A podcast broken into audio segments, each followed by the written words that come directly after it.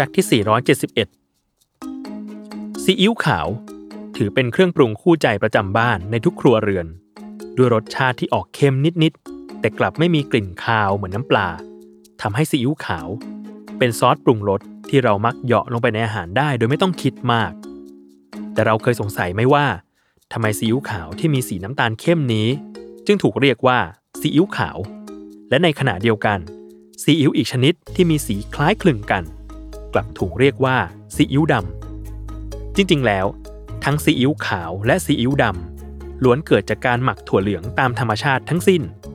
แต่สาเหตุที่เราเรียกว่าซีอิ๊วขาวนั้น เป็นเพราะว่า สีขาวหมายถึงความบริสุทธิ์ ไม่แต่งสีเติมกลิ่น เมื่อนำมาผสมกับอาหารแล้ว สีของอาหารจะเปลี่ยนไปน้อยมาก หรือแทบไม่เปลี่ยนเลย เราจึงเรียกว่าเป็นซีอิ๊วขาว เพราะไม่ทำให้สีของอาหารเปลี่ยนไป แต่ในทางกลับกัน